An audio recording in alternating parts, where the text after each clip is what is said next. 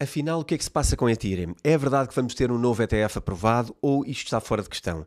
Vamos ver o valor a subir por causa disso ou que novas atualizações estão a ser feitas a Ethereum e que podem ter peso sobre a sua valorização? O que é que está a acontecer com a concorrência do Ethereum? Está a ser ultrapassado pelas novas redes como Solana ou outros Ethereum Killers ou Ethereum mantém-se na linha da frente das criptomoedas e na linha da frente do que são smart contracts? Hoje vamos saber tudo o que é preciso saber e tudo o que se está a passar dentro e fora do Ethereum. Fiquem até ao fim deste episódio. Bem-vindos ao Bitcoin Talks. Hoje vamos falar sobre o Ethereum. E para aquelas pessoas que não acompanharam desde o início o podcast, convido desde já a recuarem uma boa quantidade de episódios para trás, verem o que falámos inicialmente sobre Ethereum, todos os conceitos. Ainda assim, vou deixar aqui uma pequena intro uh, para vos deixar também um bocadinho uh, uh, água na boca, até para terem mais vontade de saber sobre o Ethereum e sobre a concorrência de Ethereum. O Ethereum é um dos ativos mais relevantes de todo o espaço cripto. Um, e é também dos mais transformadores, porque desde o, desde o aparecimento do Ethereum em 2014, pelas mãos do Vitalik Buterin e de outros fundadores, dos quais não se fala muitas vezes, nomeadamente uh, o Charles Hoskinson, que é o criador de Cardano, o Gavin Wood, que na altura, um, no início de, de, Bitcoin, foi a pessoa a quem Satoshi Nakamoto passou a propriedade do website. O Satoshi, muita gente não saberá isto, porque é uma história bastante antiga, mas o Gavin Wood foi a pessoa Uh, quando o Satoshi Nakamoto decidiu desaparecer, e trocar os seus contactos por outros contactos na página do Bitcoin, o Gavin Wood foi a pessoa que ele colocou como contacto para essa página. E, portanto, é um dos grandes nomes clássicos uh, de criptomoedas. Mas também, entre outros fundadores, temos uh, Anthony DiLorio, que é um canadiano, é também o CEO de uma das empresas mais conhecidas e das mais clássicas em criptomoedas, que é a Decentral, e portanto, um, e está também associada à criação de uma carteira que eu já falei muitas vezes aqui, que é a Jax, uh, que agora foi inclusivamente descontinuada. Portanto, temos aqui uma quantidade de estrelas que são cofundadores do Ethereum, não é só o Vitalik Buterin, e o surgimento de, de, Ethereum veio trazer uma inovação brutal nas criptomoedas, que foi uh, o podermos criar smart contracts, mas foi também o podermos criar uh, outras criptomoedas suportadas pela blockchain do Ethereum. Portanto, é a blockchain das blockchains, digamos assim. Uh, o Ethereum, desde então, do, desde 30 de julho de 2015, quando a rede foi para o ar, um, que foi consistentemente, desde aí, a, a criptomoeda número 2 uh, no que diz respeito a, a, market cap. E, portanto, só fica em segundo lugar para Bitcoin. Uh, no que diz respeito à quantidade de, de, de dólares ou euros ou de valor uh, associado à, à, criptomoeda. Basicamente, este lugar que a Ethereum criou foi depois uh, replicado ou imitado ou, ou trouxeram-se novas alternativas para concorrerem com a blockchain das blockchains, portanto viu-se aqui uh, uma inovação que foi uh, imitada até hoje e continua a ser, pelos que nós chamamos frequentemente aqui Ethereum Killers. Um, e recentemente passou também de Proof of Work para Proof of Stake, o que foi, uh, portanto, uma mudança uh, grande no que diz respeito ao sistema de consenso e foi extremamente polémica na altura. Uh, isto aconteceu um, e, e despoltou Uh, que muita gente, uh, na altura, até os mais fundamentalistas, se calhar, do sistema de Proof of Work, uh, dissessem que o Ethereum morreu como criptomoeda descentralizada, que deixou de valer a pena e que deixou de ser uma criptomoeda séria. também, se quiserem ver a minha opinião sobre isso, é recuar atrás no tempo e verem os episódios que gravámos quando o Ethereum mudou de Proof of Work para Proof of Stake. Independentemente disto, e de tudo o que isso possa significar, o que vamos falar hoje é sobre os últimos updates de Ethereum, como é que isso coloca em risco a criptomoeda ou não, e que inovações estes updates podem permitir. Um, e, e, acima de tudo, compreendo que para a maioria das pessoas e, e, os investidores o que interessa aqui seja de que forma é que isto pode ou não tornar Ethereum uma das grandes apostas no ano de 2024. Nós não vamos fechar o episódio sem falar de tudo isto, sem falar de o que é que, o que, é que nos parece a nós que vai acontecer uh, no ano de 2024. Desde já, uh, dificuldades com, com, com o SEC, uh, mais uma vez. o Ripple ganhou em tribunal um, um, caso com o SEC relativamente a ser ou não considerado security. E este é um dado que eu próprio, se calhar, recuo aqui um bocadinho em relação à opinião que deixei, à opinião que deixei no passado de que uh, nós não veríamos o Ethereum ter um ETF. Existe aqui alguma informação que pode levar a pensar que, no meio destas pesquisas que fiz, que o SEC provavelmente não vai dificultar tanto como pensava o processo de aprovação do ETF, porque punha em causa este caso que o SEC perdeu em tribunal e poderia levar a que o SEC, uh, ao dificultar, pudesse voltar ao tribunal com uma mesma acusação, que já perdeu e, portanto, se houver aqui jurisprudência, e há sempre, provavelmente voltaria a perder e, portanto, não compensa provavelmente ao SEC colocar uh, grandes dificuldades ou pelo menos não colocar tantas dificuldades como eu pensava relativamente à criação do ETF de Ethereum. Uh, eu, em episódios atrás, terei dito que uh, achava que o ETF de Ethereum não seria tão fácil de aprovar e poderia ser muito adiado. Neste momento ele já foi adiado, a aprovação, mas acredito que Uh, não é assim tão improvável que venhamos a ter o, o ETF de Ethereum aprovado durante o ano 2024. O que é que é também importante aqui perceber relativamente ao Ethereum? Para além destas coisas, o ETF é um, é um dos dados possíveis para valorização ou desvalorização, mas também já percebemos que em Bitcoin a variação de cotação não foi assim uh, tão abrupta como se calhar muita gente esperava. A aprovação do, do ETF provavelmente vai levar a uma curva de subida de valores, mas uh, se calhar não é uma subida nem é um salto tão grande como muita gente esperava. Um, a questão é o ETF faz parte de o caminho normal de aprovação uh, destes, destes criptoativos. Uh, já vimos também a aprovação do, do Ethereum no mercado de futuros, portanto, no, no, num ETF baseado em futuros, tal como tinha acontecido com a Bitcoin, creio que no ano 2020. Uh, no caso do Ethereum, a adesão foi muito menor do que esperado e, portanto, também, também aqui o ETF pode não ser um super potenciador do preço. Uma coisa que é, que é importante perceber no Ethereum, e vamos falar disto mais vezes à frente, é uma coisa que vamos separar muito bem é preço e mercado e especulações de mercado, e isto tem a ver com ETFs e outro tipo de coisas um, como essa, e depois existe outro lado que influencia o valor e que é sempre aquilo que vocês sabem e que já, já nos habituámos ao longo do tempo, que tem a ver com o valor um, daquilo que faz, daquilo que executa e da inovação que traz, ok? E um, para um investidor, e não para um trader, para um investidor, aquilo que é relevante uh, é cada vez mais uh, pôr peso na parte do desenvolvimento e pôr peso na parte daquilo que promete fazer e de que cumpre, porque esse valor é um valor que até pode não ser uh, da informação de todos, até pode não, não aparecer nas notícias todos os dias, mas para quem investiga percebe que o valor que se constrói por trás da montra é o verdadeiro valor que amanhã nos sedimenta num nível muito mais alto. E isto, em relação ao Ethereum, é aquilo que vamos debater durante, durante estes próximos minutos. Em primeiro lugar, perceber que o Ethereum tem uma quantidade muito elevada de layers 2 em cima de Ethereum. Se recuarmos ao ano 2023, e aqui no, ano, no mês de agosto, um, uma das coisas que trouxe uh, grande adoção para Ethereum foi, por exemplo, a rede do Shibarium, uh, que é um layer 2 de Ethereum e que trouxe uma quantidade de transações brutal para dentro de Ethereum. Tudo o que aumenta transações aumenta serviço. Tudo o que aumenta serviço aumenta rentabilidade, aumenta sustentabilidade e aumenta novos projetos que surjam dentro de Ethereum. Portanto, a olhar para, estas, para estes indicadores, o que é que vemos também uh, que aconteceu desde o ano de 2023. A Visa, por exemplo, está a fazer soluções de pagamento que usam um protocolo dentro de Ethereum que é o ERC 4337.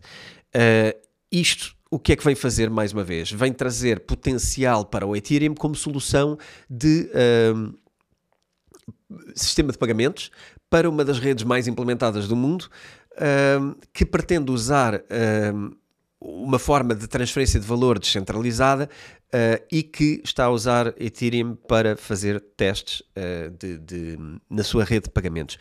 Outro, outro indicador que também me parece uh, importante é olharmos para a quantidade de wallets que existem em Ethereum. E também no final do ano 2023, os analistas concluíram que o número de carteiras existentes em Ethereum era o segundo mais alto de sempre, uh, ali por volta de outubro do ano, do ano passado, do ano 2023. E, portanto, estes indicadores, se forem ver ao longo da história, são também indicadores muitas vezes de aumentos de preço ou são precedentes de aumentos de preço. Aumentar o número de carteiras significa que o número de pessoas interessadas ou que o número de transações um, e, de funcionamento dentro da rede de Ethereum de forma descentralizada, portanto com muitas carteiras e não com grandes whales que têm grandes quantidades, uh, haver muitas carteiras significa mais interesse e, portanto, a expectativa também é. Uh, também é maior por causa eh, desta, deste indicador.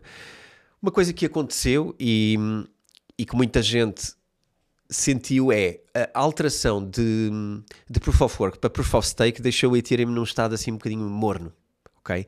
Isto acontece por, por vários motivos. O que eu quero dizer com morno é uh, nem foi uma grande valorização, nem foi uma grande desvalorização, uh, passou de Proof of Work para Proof of Stake e não se viram grandes transformações naquilo que era a expectativa de, de, de Ethereum de repente transformar-se completamente. Isto acontece por vários motivos. Primeiro, porque a, transformação do Proof of Work para Proof of Stake foi só o primeiro passo. Foi abrir uma possibilidade. Não foi transformar a rede como um todo. Foi transformar a forma de validação, a forma de consenso.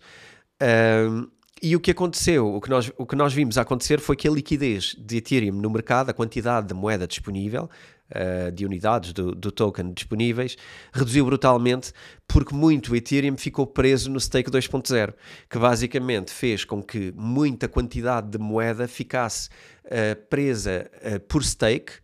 Uh, e na altura o período de staking era elevado, agora já existe um protocolo que permite tirar o stake que foi feito na altura, mas isto servia para garantir que quando passasse para Proof of Stake havia stake suficiente, havia stake correto para garantir que a rede é descentralizada e havia suficiente para manter a quantidade de validadores que era necessário ter uh, em, em Proof of Stake. No entanto, esta alteração não, não trouxe assim, não agitou muito as águas dentro do Ethereum. Foi mais uma, uma quantidade de opiniões muito fortes na altura, mas desde então uh, não foi tão forte. Eu acho que este ano é um ano de brutal mudança uh, no Ethereum. E isto tem a ver com aquilo que, que a Ethereum está uh, a implementar. esta altura da, da transformação Uh, foi acrescida aqui de uma ou duas notícias que também não ajudaram muito. E, e, aqui falando um bocadinho da difamação que foi feita à Ethereum, Uh, não ajudou nada, por exemplo, que na altura o Vitalik tivesse transferido fundos, uh, nesta altura, uh, de cerca de 400 Ethereum para exchanges, ou seja, tirou de, de, private wallets suas para exchanges, o que, deu, o que deu a entender ao mercado que o Vitalik poderia estar a vender Ethereum. E normalmente, quando o proprietário da empresa, não é este caso, mas quando o líder da, da, da instituição coloca uma ideia de que pode estar a vender ativos uh, dessa instituição, leva um bocadinho à descredibilização. Porquê? Porque as pessoas que estão dentro dos projetos sabem muito mais do que as pessoas que estão fora, não é? E o CEO será sempre quem, quem sabe mais sobre aquilo que está a acontecer, e se estiver a vender, pode passar uma imagem de fraqueza, de, de desacreditar. Estamos a falar de 400 Ethereum, eh, cerca de 700 mil dólares.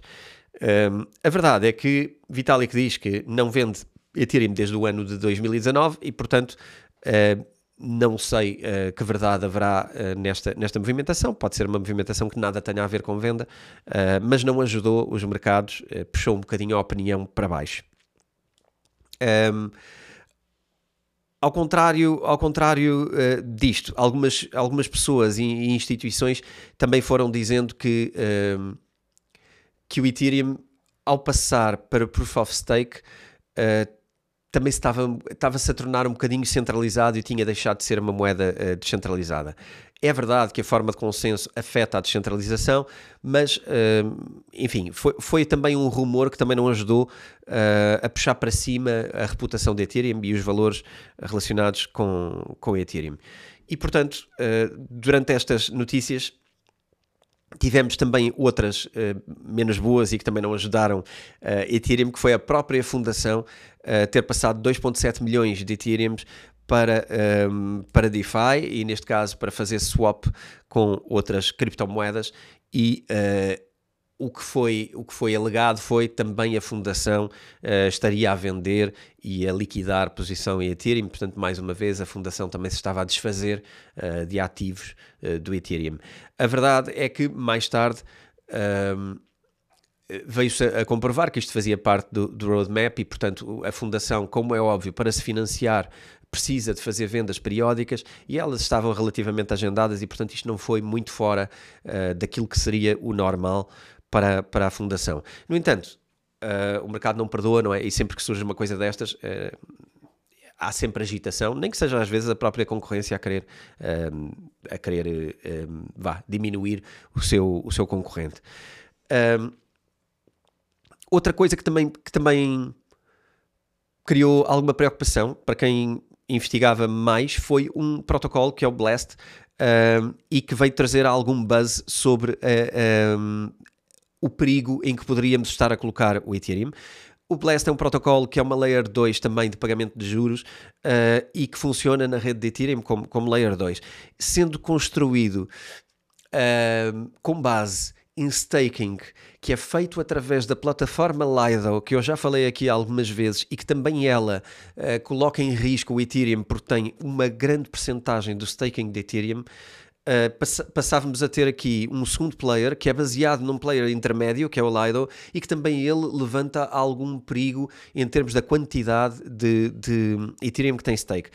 Uh, o, o que é que o Lido representa? Duas coisas. Em primeiro lugar, é o maior player uh, de staking, ou seja, só o Lido sozinho tem uma, uma porcentagem muito grande do staking de Ethereum e, portanto, isto é perigoso em termos de validadores e em termos da quantidade de staking alocada a um só player, ou, ou pelo menos onde o player é um intermediário. E juntando a isto, os mais de 800 milhões de dólares que estão locked dentro do projeto uh, Blast, uh, colocou aqui o receio de que isto pudesse ser uma réplica daquilo que foi o nosso episódio de Terra Luna relativamente a, a, esse protocolo. Portanto, também se quiserem ver o que é que se passou e como é que intermediários colocaram em causa uh, a moeda original, podem ver também esse episódio e perceber que quando quantidades grandes uh, de staking, com remunerações muito altas de staking, uh, de, uh, fazem grande concentração. Isto não só prejudica a descentralização, como pode colocar em causa o próprio sistema. E, portanto, este protocolo Blast também foi uma das coisas que eu encontrei sobre perigos onde Ethereum pudesse estar envolvido. Um, outra coisa que, que, que, também, a meu ver, é negativa para Ethereum é um problema que me parece estar a passar ao lado das notícias, e isto acontece em várias redes, não só em Ethereum, mas é a censura dentro da rede Ethereum. Ao que parece, já foram publicados alguns artigos que referem que este problema um, da censura dentro da rede um, existe também noutras, noutras redes, e muita gente acusa Ethereum de estar a tornar-se um, uma rede censurada pelo governo uh, dos Estados Unidos, porque basicamente o que acontece é que o governo uh, americano está a, de alguma maneira, condicionar uh, e a sancionar transações de determinados block builders e determinados blocos. e o que acontece é que uma parte grande dos, dos block builders estão a obedecer uh, a, esta, a este condicionamento por parte do governo americano. Isto também já aconteceu Uh, em relação a blocos da, da própria Bitcoin. E portanto eu deixo aqui mesmo para os ouvintes mais maxi de, de Bitcoin atenção porque isso também tem vindo a aumentar na rede de Bitcoin. Portanto a blockchain já não é isenta uh, a condicionamentos governamentais e isto é algo que de certeza que vamos ter que explorar mais à frente em novos episódios do Bitcoin Talks. Um, também algo que que condiciona muito é a regulamentação. Isto acontece com todas as criptomoedas, portanto é normal que eu, que eu tenha reservado aqui um pequeno parágrafo para, para falar um bocadinho sobre a, a, regulamentação. O staking de Ethereum é uma zona cinzenta uh, e em termos de regulamentação, especialmente nos Estados Unidos, onde agora se procura estabelecer regras para haver clareza e para haver grande investimento nesta área, uh, eu não quero ser profeta da desgraça, mas a verdade é que todo o mercado de DeFi está em perigo de a regulamentação eh, poder um, ehm, não ser favorável e poder condicionar uh, toda a indústria DeFi através de condicionamento de staking, porque basicamente se o staking for considerado um, ehm, como, como uma forma de investimento em securities, temos aqui um tipo de legislação, se não for, temos outro tipo de legislação, e isto vai alterar brutalmente a forma como é taxado ou não e como é regulamentado ou não uh, todo o staking e isto vai influenciar brutalmente também tudo o que acontece em DeFi.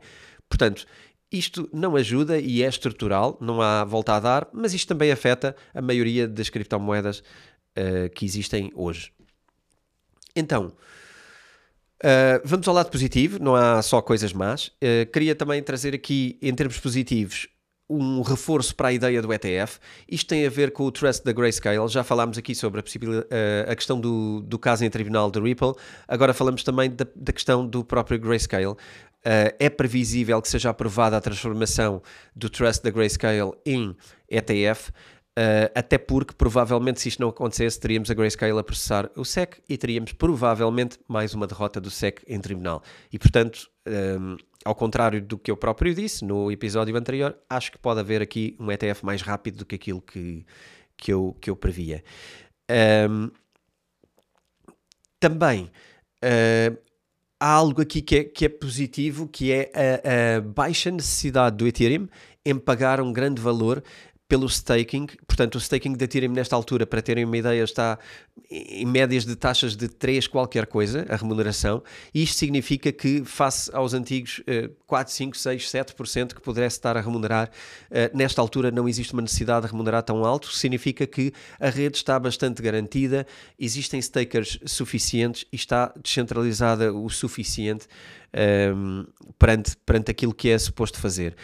Uh, uma coisa que é extremamente bullish, a meu ver, também é o supply de Ethereum estar a ser uh, deflacionário, ou seja, basicamente, como falámos também em episódios passados, cada vez que há transações de Ethereum é queimada uma quantidade de Ethereum uh, nessas transações e isto faz com que aumente a escassez porque aquilo que é queimado é superior àquilo que é emitido no novo ano. Para quem não saiba ou não se lembre bem, o Ethereum não é como a Bitcoin, portanto não tem um cap máximo de quantidade de moedas uh, que existem ou que vão existir, tem uma emissão que é decidida uh, em cada ano, portanto uma emissão anual, e o que tem vindo a acontecer é que a quantidade de uh, Ethereum queimado é superior ao Ethereum emitido, o que faz com que seja uh, mais escasso e, portanto, torna uma moeda deflacionária. Eu não acredito que isto esteja refletido no preço de Ethereum e, portanto, eu acho que isto é algo que está a levar tempo uh, até assentar, mas claramente parece-me que, que, ainda não foi contabilizado uh, pelos investidores de Ethereum. Uh, também há aqui uma coisa que é histórica, que é a relação entre Ethereum e Bitcoin uh, em termos de cotações, a cotação de Ethereum versus cotação de, de, de Bitcoin. E uh, a meu ver, e baseado na informação que eu também pesquisei, eu até deixo aqui o gráfico para quem esteja a ver a versão, um, a versão em, em vídeo, uh, mas o gráfico o, que mostra é que não, não tem havido um, uma correlação com a subida de Bitcoin, ou seja, a Bitcoin está a subir mais do que o Ethereum, e acredito que dentro do espaço que temos agora, eh, esta não subida versus a subida que acompanhava no passado, eventualmente temos aqui um intervalo de 10 a 20% que a Ethereum pode subir uh, para voltar apenas àquilo que é normal em termos de acompanhamento uh, na cotação de Bitcoin. Portanto, resumidamente, explicando um bocadinho por outras palavras o que eu acabei de dizer, Ethereum está-se a descolar de Bitcoin para baixo e não parecem haver motivos suficientes para isto estar a acontecer. Dado que e eu ainda vou anunciar aqui algumas das coisas mais fortes para Ethereum que vão acontecer em 2024. Acredito que há uma boa margem para Ethereum só voltar ao seu normal, em relação de comparação com Bitcoin, a subir 10 a 20%. Isto seria voltar à normalidade da correlação do passado. Acredito que, que existem aqui argumentos para isso e um deles é a grande bomba deste ano, a grande bomba do Ethereum e a grande bomba deste episódio, que é o o desenvolvimento a que se chama Denkun, uh, que é o proto, vou ter dificuldade aqui, proto Dunk Sharding, que basicamente aumenta e escala brutalmente a capacidade de Ethereum uh, processar transações. Isto é, para mim, o grande trunfo de Ethereum e é aquilo que se esperava de Ethereum e que eu falei na terceira temporada ou na quarta temporada, uh, quando se falou da escalabilidade de Solana, quando se falou uh, da escalabilidade de Cardano e de Polkadot. Uh, eu falei na altura de qual era a previsão de Ethereum para instalar o sharding. Expliquei o sharding na altura, portanto, quem quiser, regressa a esse episódio, Ethereum Killers. eu também disse na altura que Ethereum levaria mais tempo a fazer isto, mas, quando fi, mas que iria fazer, que estava no plano, e aliás, alguns dos protocolos que Solana e que uh, Polkadot ou que até Cardano estão a adotar são protocolos que eram originalmente do Ethereum e que foram criados, alguns deles até pelo Vitalik Buterin. Um, mas que Ethereum levaria tempo um, a sedimentar isto. Levou até mais tempo do que eu, do que eu esperava. O que é que acontece aqui? Este protocolo Denkun, vamos, uh, vamos esmiuçar um bocadinho isto. Em primeiro lugar, a ideia é trazer escalabilidade suficiente para otimizar taxas uh, e assim tornar muito mais baratas as transações dentro de Ethereum, porque um dos problemas de Ethereum é que, uh, além de não conseguir uma grande quantidade de transações quando comparada com Solana, por exemplo, uh, estas taxas de transação também são altas. O que é que acontece? A ideia aqui é otimizar as taxas ao ponto de poder ser usado como um canal de pagamento no setor financeiro. E isto é um número elevado que já vamos falar um bocadinho mais à frente. Eu não me quero perder no meu guião, porque senão isto fica um bocadinho mais confuso uh, do, que eu, do que eu planeei. A ideia do, deste protocolo Denkun é não só aumentar a quantidade de transações, mas também aumentar a segurança. Uh, e isto vai ajudar a reduzir também os custos na rede uh, e vai, consequentemente, tornar Ethereum muito mais usável para Layers 2 e, portanto, tornar, ao tornar mais barato, vai escalar a quantidade de serviços que podem ser criados lá dentro. Uh, segundo a, a, própria banca tradicional, o, o, e aqui estou a falar pela voz da Goldman Sachs, uh, o Ethereum, uh, com este protocolo Denkun, vai permitir que possamos pensar a nível bancário em exploração de, de casos de uso para termos o Ethereum como plataforma de pagamentos interbancários e de pagamentos uh, não só interbancários, mas também uh, entre, entre contas. Portanto, um substituto para o atual sistema de pagamentos que os bancos utilizam. Uh, a instalação deste Denkund vai, portanto, colocar o Ethereum muito mais perto de redes como a Solana e, acima de tudo, o que é importante também perceber é que o Ethereum usufrui de uma confiança muito mais elevada do que Solana. Aliás, basta ver, a própria Solana teve a rede parada durante 5 horas na semana passada, mais uma vez. Portanto, não é a primeira vez uh, que vemos paragens na rede Solana, são várias. A semana passada teve mais uma paragem de 5 horas e, portanto, isto uh, distingue claramente, a meu ver, na minha interpretação, um player grupo A versus player grupo B, porque acho que Solana não se compara minimamente com, com Ethereum. Isto é uma opinião pessoal e, e se discordarem, Uh, temos todo o gosto, enviem-nos um e-mail para bitcointalks.editoraself.pt e vamos criar uma volta uh, aqui de conversa acerca de comparações entre Solana e Ethereum, uh, que acho que pode ser interessante também, também para todos. O, o Denkun vai trazer também a mudança não só para o Ethereum, mas também aqui é preciso perceber o quanto é que isto escala e por isso é que eu digo que isto é uma bomba, porque tudo que é, impacta a rede original, da blockchain original de Ethereum, impacta todas as layers 2 em cima de Ethereum, porque todas elas vão usufruir de uma layer 1 do Ethereum muito mais eficiente, muito mais barata e até mais segura, segundo aquilo que eu consegui ler uh, sobre este protocolo. Então, uh, em resumo, vai trazer sete melhoramentos através de nove protocolos. E depois de eu ter feito aqui, uh, se calhar até o episódio de Chainlink uh, na semana passada, um destes, uma destas alterações vai-vos soar agora muito mais óbvia depois de eu ter falado uh, do Chainlink. Em primeiro lugar, uh, eu vou enumerar aqui as sete grandes alterações que, que, vão catapultar o Ethereum para um novo nível de, de capacidade. Em primeiro lugar, poder descartar-se de informação na sua própria rede depois dela ser desnecessária isto vai trazer agilidade, vai trazer velocidade e vai trazer menor dimensão da, da própria blockchain, porque aquilo que não for necessário poderá ser uh, descartado.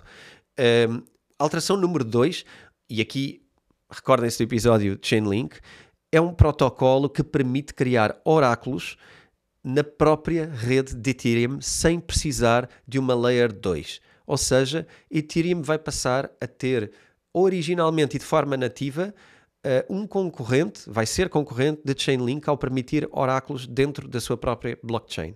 Isto é, só por si, só este número 2 é totalmente transformador uh, porque cria uh, praticamente uma nova função inexistente e para a qual tinha que recorrer a terceiros.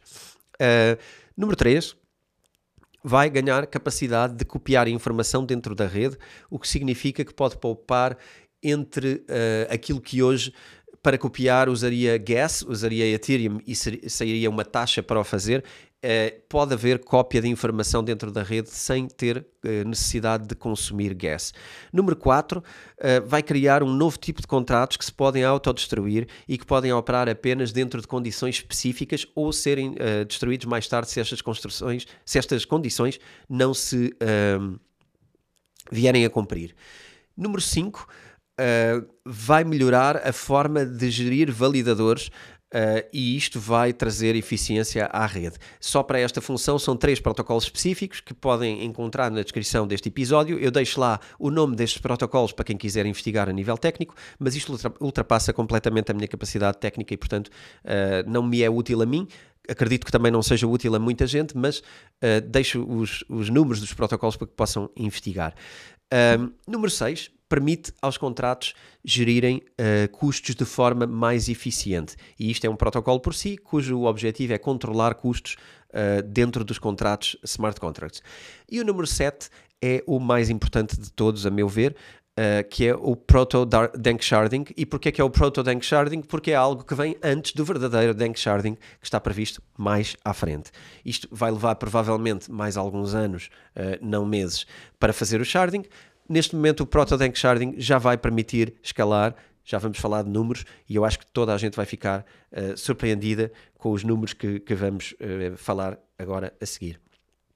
Em resumo, um, o que é que acontece aqui no, no Sharding? Também para dar um, um bocadinho uma visão. A informação é mantida uh, hoje em todos os nodes e este, esta criação traz um novo conceito uh, que em vez de ser blocos são blobs. E o que é que são blobs? Basicamente são uh, blocos que são apagados quando desnecessários, portanto é informação que transita entre nodes e que pode ser apagada quando desnecessário.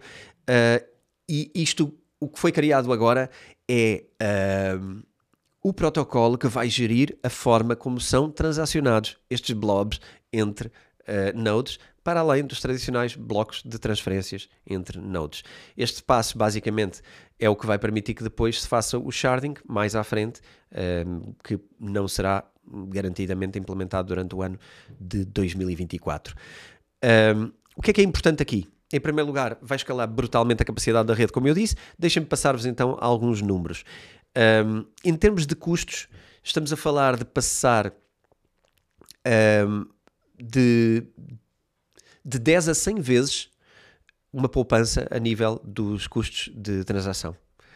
Uh, e em termos de velocidade, estamos a falar de aumentar entre 45 e 100 vezes a quantidade de transações feitas. Uh, e aqui não é, não é mais 100, atenção, 100 vezes o que temos hoje. Isto aumenta uh, de forma muito significativa e faz uma coisa que é aproximar muito muito a redes que hoje são consideradas redes super rápidas, como a Solana um, e outras. Então, o que é que temos aqui? Eu acredito que temos uma recuperação brutal do Ethereum que volta a posicionar-se assim. Ele sempre ainda era líder nestas áreas, mas agora. Um, neste intervalo em que, em que as transações eram caras e que a quantidade de transações eh, conseguidas era mais baixa, há algumas possibilidades a nível de algumas indústrias uh, que eu acho que são muito relevantes para, para blockchains, como o gaming, as redes sociais uh, e o pagamento de dinheiro em streaming, serviços de pagamento em streaming, uh, estavam a afastar-se de Ethereum, uh, colocando em risco que ele fosse líder nesta matéria. Eu acredito que todos estes projetos vão agora aproximar-se muito mais de Ethereum novamente e vão surgir muitos outros projetos que verdadeiramente podem trazer serviços na área de gaming, na área de redes sociais descentralizadas, que eu acredito que é o futuro, estas redes como Facebook, Instagram, Uh, todas elas, talvez menos o Twitter, né? que é o, o X, que hoje tenta ser uh, um bocadinho mais alimentador da, da, liberdade de expressão. Acredito que muitas das redes concorrentes uh, hoje são condicionadas porque não têm capacidade de serem descentralizadas e a descentralização é o que vai permitir a liberdade neste, neste tipo de redes sociais. Acredito que agora, com a criação de transferências tão baixas, tão baixas, tão baixas, em termos de custos e em termos de velocidade tão alta, podemos começar a ver alguns projetos uh, de redes sociais um, ehm, a poderem ser o próximo grande passo relativamente às que temos hoje, porque acredito que a próxima rede social de grande dimensão será provavelmente uma rede social descentralizada. Um, tudo isto vai trazer, portanto, muito mais adoção, muito mais procura pela rede de Ethereum, porque coisas que não se podiam fazer porque eram demasiado caras para serem reais, hoje vão poder voltar uh, a fazer. E, portanto, se algumas pessoas achavam que o entusiasmo pelo, pelo Ethereum poderia estar a perder uh, potência, eu acredito que agora temos um ponto de mudança brutal, que é esta, esta implementação. Um, claro que também vai catapultar aqui, e deixo o aviso uh, também, mais numa ótica até de, de, de, investimento, não é aconselhamento financeiro minimamente, mas é só para estarem atentos às consequências. Se a Ethereum vai uh, tornar-se muito mais interessante e muito mais escalável e muito mais capaz, é natural que depois, num impacto número 2, não é? numa segunda fase, vejamos este impacto nas redes de Layer 2 que são instaladas dentro de Ethereum. Portanto, se acharmos que a Ethereum pode aqui escalar e pode ganhar um novo valor de mercado, também podemos achar que isto vai impactar em segundo grau todos os protocolos que são criados em cima da blockchain de Ethereum. Uma última nota sobre uma coisa que me apareceu no meio da pesquisa sobre implementações de Ethereum, que é um novo um, um novo ERC, vocês já conhecerão, se calhar se acompanham aqui os episódios, o ERC 20, que é o que permite criar tokens dentro de Ethereum, e o ERC 721, que é o que permite criar NFTs dentro da rede de Ethereum. Uh, existe agora um novo ERC 404, que permite tokens semi-fungíveis. Portanto, já agora, o ERC20 é non-fungible tokens, são uh, tokens não fungíveis, uh, como, como criptomoedas. A maioria de criptomoedas criadas dentro de, Bitcoin são, são ERC20. Uh, o não fungível são, é, é o facto de, de hum, Perdão, vamos, vamos começar ao contrário. O fungível é dizermos que qualquer token é igual a qualquer outro token, portanto ele é fungível, a moeda é fungível, a Bitcoin é fungível e tudo o que nós queremos que seja um, neutro, tem que ser fungível, não é? Porque qualquer unidade é igual a qualquer outra, não há distinção. No caso dos non-fungible tokens é exatamente o oposto. Cada coisa emitida é única ou é de contagem limitada. Aqui criamos um novo conceito com o ERC 404, que são os tokens semifungíveis. Uh, basicamente, isto é mais útil para o mercado de NFTs, no sentido em que permite uh, de forma nativa, criar tokens eh, que, que, são fracionáveis dentro da própria rede. Hoje existe uma forma de fracionar que é artificial, que é criada através de intermediários. Uh, o, este token, este, esta forma de, de ERC 404, o que permite fazer é criar, uh, fracionalizar, uh, fra, perdão, fracionar tokens de NFTs para que eles tenham Uh, parciais, portanto, cortá-los em partes, mas de forma nativa na rede e não uh, recorrendo a intermediários. É relativamente útil, é mais uma curiosidade. Acredito que isto traga depois outro tipo de, de vantagens em serviços que nem sequer ainda foram uh, inventados. E em termos de informação, é tudo para vocês. Eu passo à minha conclusão final sobre o Ethereum. A minha opinião é que o Ethereum vai ter um bom ano de 2024 claramente mantém-se como, uh, vamos dar-lhe o selo que começámos a dar recentemente às criptomoedas, mantém-se então como uma true crypto, Uh, é uma moeda fiável, tem uma equipa de confiança, tem um papel extremamente importante na economia mundial, como eu a vejo a desenvolver-se para a frente, e portanto acredito que a Ethereum está novamente a reconquistar um espaço que já foi seu. Uh, desde a terceira temporada que eu vinha a falar sobre o Ethereum fazer este, este escalar, como eu disse há pouco, ele acompanha a concorrência, mas não, não se move uh, de fora para dentro, move-se de dentro para fora, no sentido em que a sua forma de validação é uma forma interna. Não está a concorrer para ser o primeiro a chegar lá, está a concorrer para ser o melhor quando chega lá. E eu acho que isto tem valor. Uh, eu identifico-me com esta forma de, de, trabalhar e, portanto, eu sou especialmente fã de Ethereum, mesmo relativamente a outras criptomoedas. Uh, e, como é óbvio, também aproveito para fazer o disclaimer de que Ethereum faz parte do meu portfólio pessoal.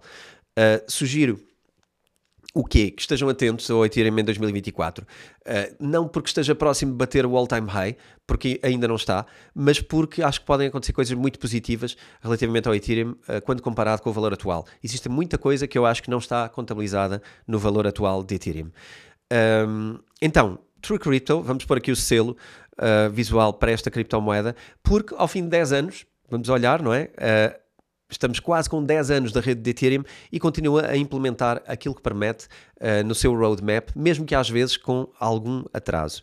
Então, por hoje é tudo.